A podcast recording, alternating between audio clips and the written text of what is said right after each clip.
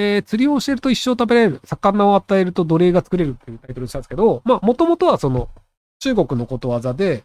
あの、魚を与えると一日食えるけど、えー、釣りを教えると一生食べられるっていうことわざなんですけど、実態として、あの、魚を与えるというのをやると、この人に従うと、魚がもらえる。この人に従わないと、魚がもらえない。なので、従うしかないよねっていう風になっちゃうんですよ。まあ、その、釣りのやり方を知ってる人であれば、こいつから魚もらわなくても、俺釣りするからいいわってなるんですけど、その、自分で金を稼ぐというのができない人は、金をくれる人の奴隷にしかならないんですよ。なので、よくあの、家庭内暴力とか DV とかって日本であるんですけど、で、大体、その起こるパターンって、稼ぐ父親と、それに依存する母親という状況なんですよ。まあ、妻。まあ、その、妻の側で金持ってくるやつに逆らったら金もらえないと。で、殴られたとしても、生活費出してるのは殴ってる側だから、もう我慢するしかないよねと。で、殴る側も殴っても文句言わないから別に一発二発殴ってもいいんじゃねってなっちゃうんですよね。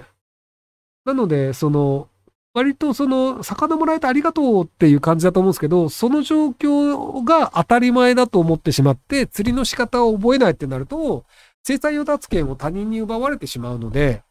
なので、その、いくら魚がもらえてるとしても、釣りの仕方を勉強しようとするっていう、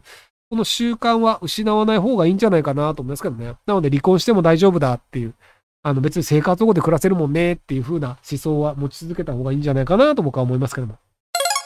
えー、31歳、都内在住、独身、3月に突然うつ病になり無職になり1ヶ月経ちました。仕事はお風呂屋さんです。債券回収会社250万円、過去8年経ちますが返済滞ってます。えー、昨年両ローン50万、貯金がつきました。しかし再起したいです。自分ができることから何かしちゃうんですが、何から始めたらいいか教えてください。最近はいいお医者様をご紹介いただき、えー、処方薬も比較的合うのか、無気力感も増しに小さな金額で大変申し訳ありません。えっと、お風呂屋さんをやってる会社に就職してください。で、もともと既存のノウハウを使って普通に働いて、で、ある程度お金を貯めて、また独立を考えればいいんじゃないかなと思います。まずは、あの、普通の会社で働いて月給を手に入れるっていうところからスタートした方がいいんじゃないかなと思います。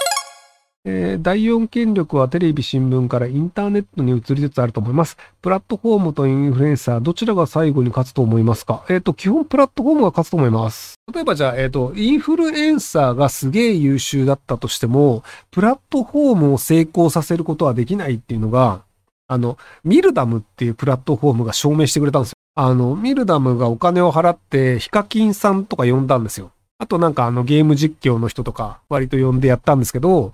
多分、ミルダム知らない人の方が多いと思うんですよね。一応配信できる、まあ、YouTube ライブみたいなサイトなんですけど、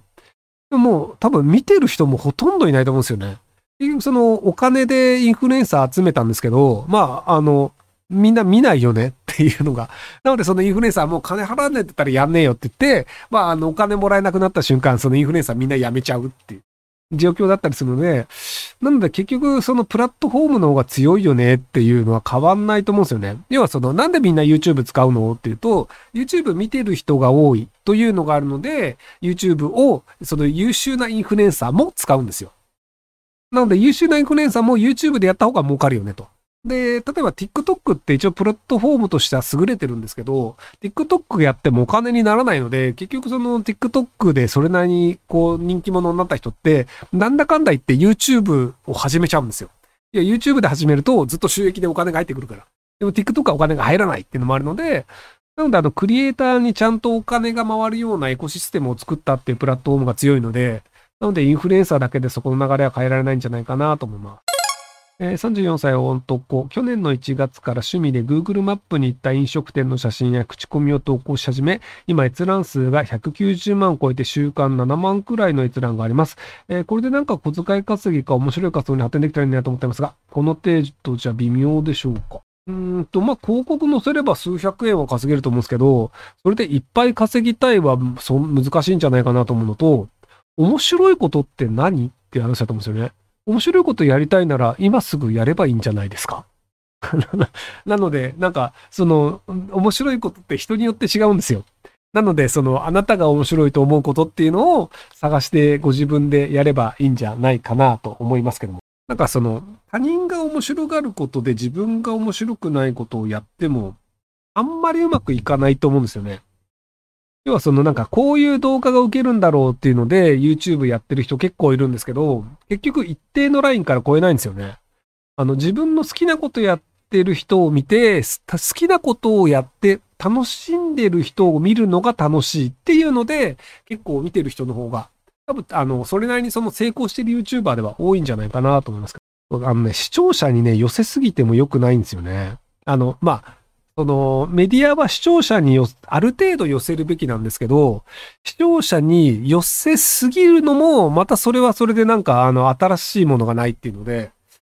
なのでその視聴者に寄せてるように見せかけてあんまり寄せないっていう、なんか画の部分がどっかに必要なんじゃないかなと思うんですよね。えー、飛ばされたので再挑戦。以前相談した四面楚歌村八分のものです。えー、ひろくさんにぼーっとしてればいいんじゃないの？とアドバイスいただき、とことんぼーっとしてきました。えー、そして給料日、満額支給されていました。未だにぼーっとしてると悩みそうなので、転職活動していますが、転職すべきか迷うところでもあります。親も嫁も転職反対で、転職活動も大手企業から内定いただいてますが、今より年収が下がるところです。ひろくさん、喧嘩をしてください。今はやはり今、えっ、ー、と、私はやはり今の環境が恵まれている。えっと、年齢によります。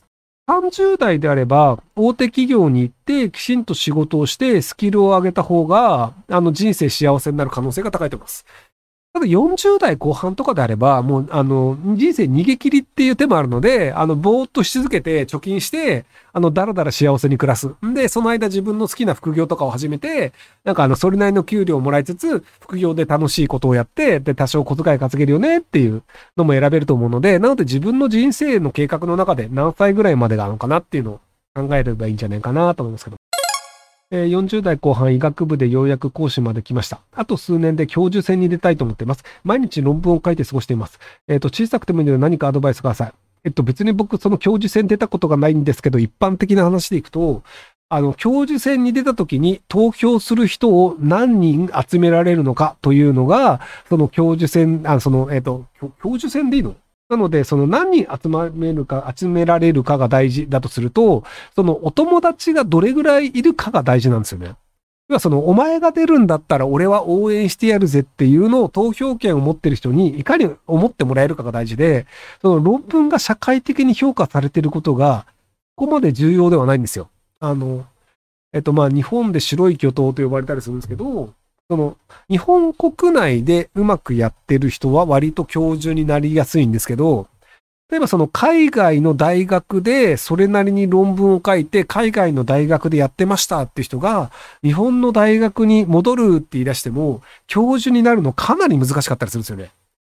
要はその論文だったりその世界で受けてるということは実はそんなに重要じゃなくてそのうちうちのその学校の中のサークルの中で、こいつを教授にした方が、僕たちは幸せになれるよねっていう政治がきちんとできる人の方が割とうまくいくっていうのが日本社会なんじゃないかなと思います。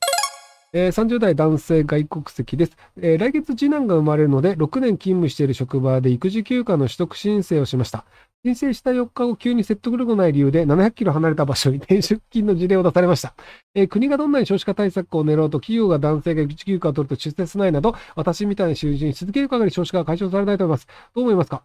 えっと、もう普通に労働基準監督署に行ってください。あの、育児休暇を申請したことによって、不利な対応をされたというのは、労働基準監督署が入って是正できる内容なので、なので、あの、きちんと僕は法的に戦った方がいいと思います。あの、自分自身の問題とかじゃなくて、日本人の側ですけどね、僕は外国人じゃないので、その、要はあの、労働基準監督署が入るようなことをやってる会社が是正されて、それをやってはいけないんだという社会になった方が日本人にとっては良いと思うし、日本社会にとっても良いと思うので、あの外国籍の方に頑張っていただくのは申し訳ないんですけど、あの労働基準監督署に行って、そのダメな会社をちゃんと是正してもらうというのをやった方が、えっ、ー、と、皆さん喜ぶんじゃないかなと思います。はい。まあ言うても僕外国住んでるから関係ないっちゃ関係ないですよね。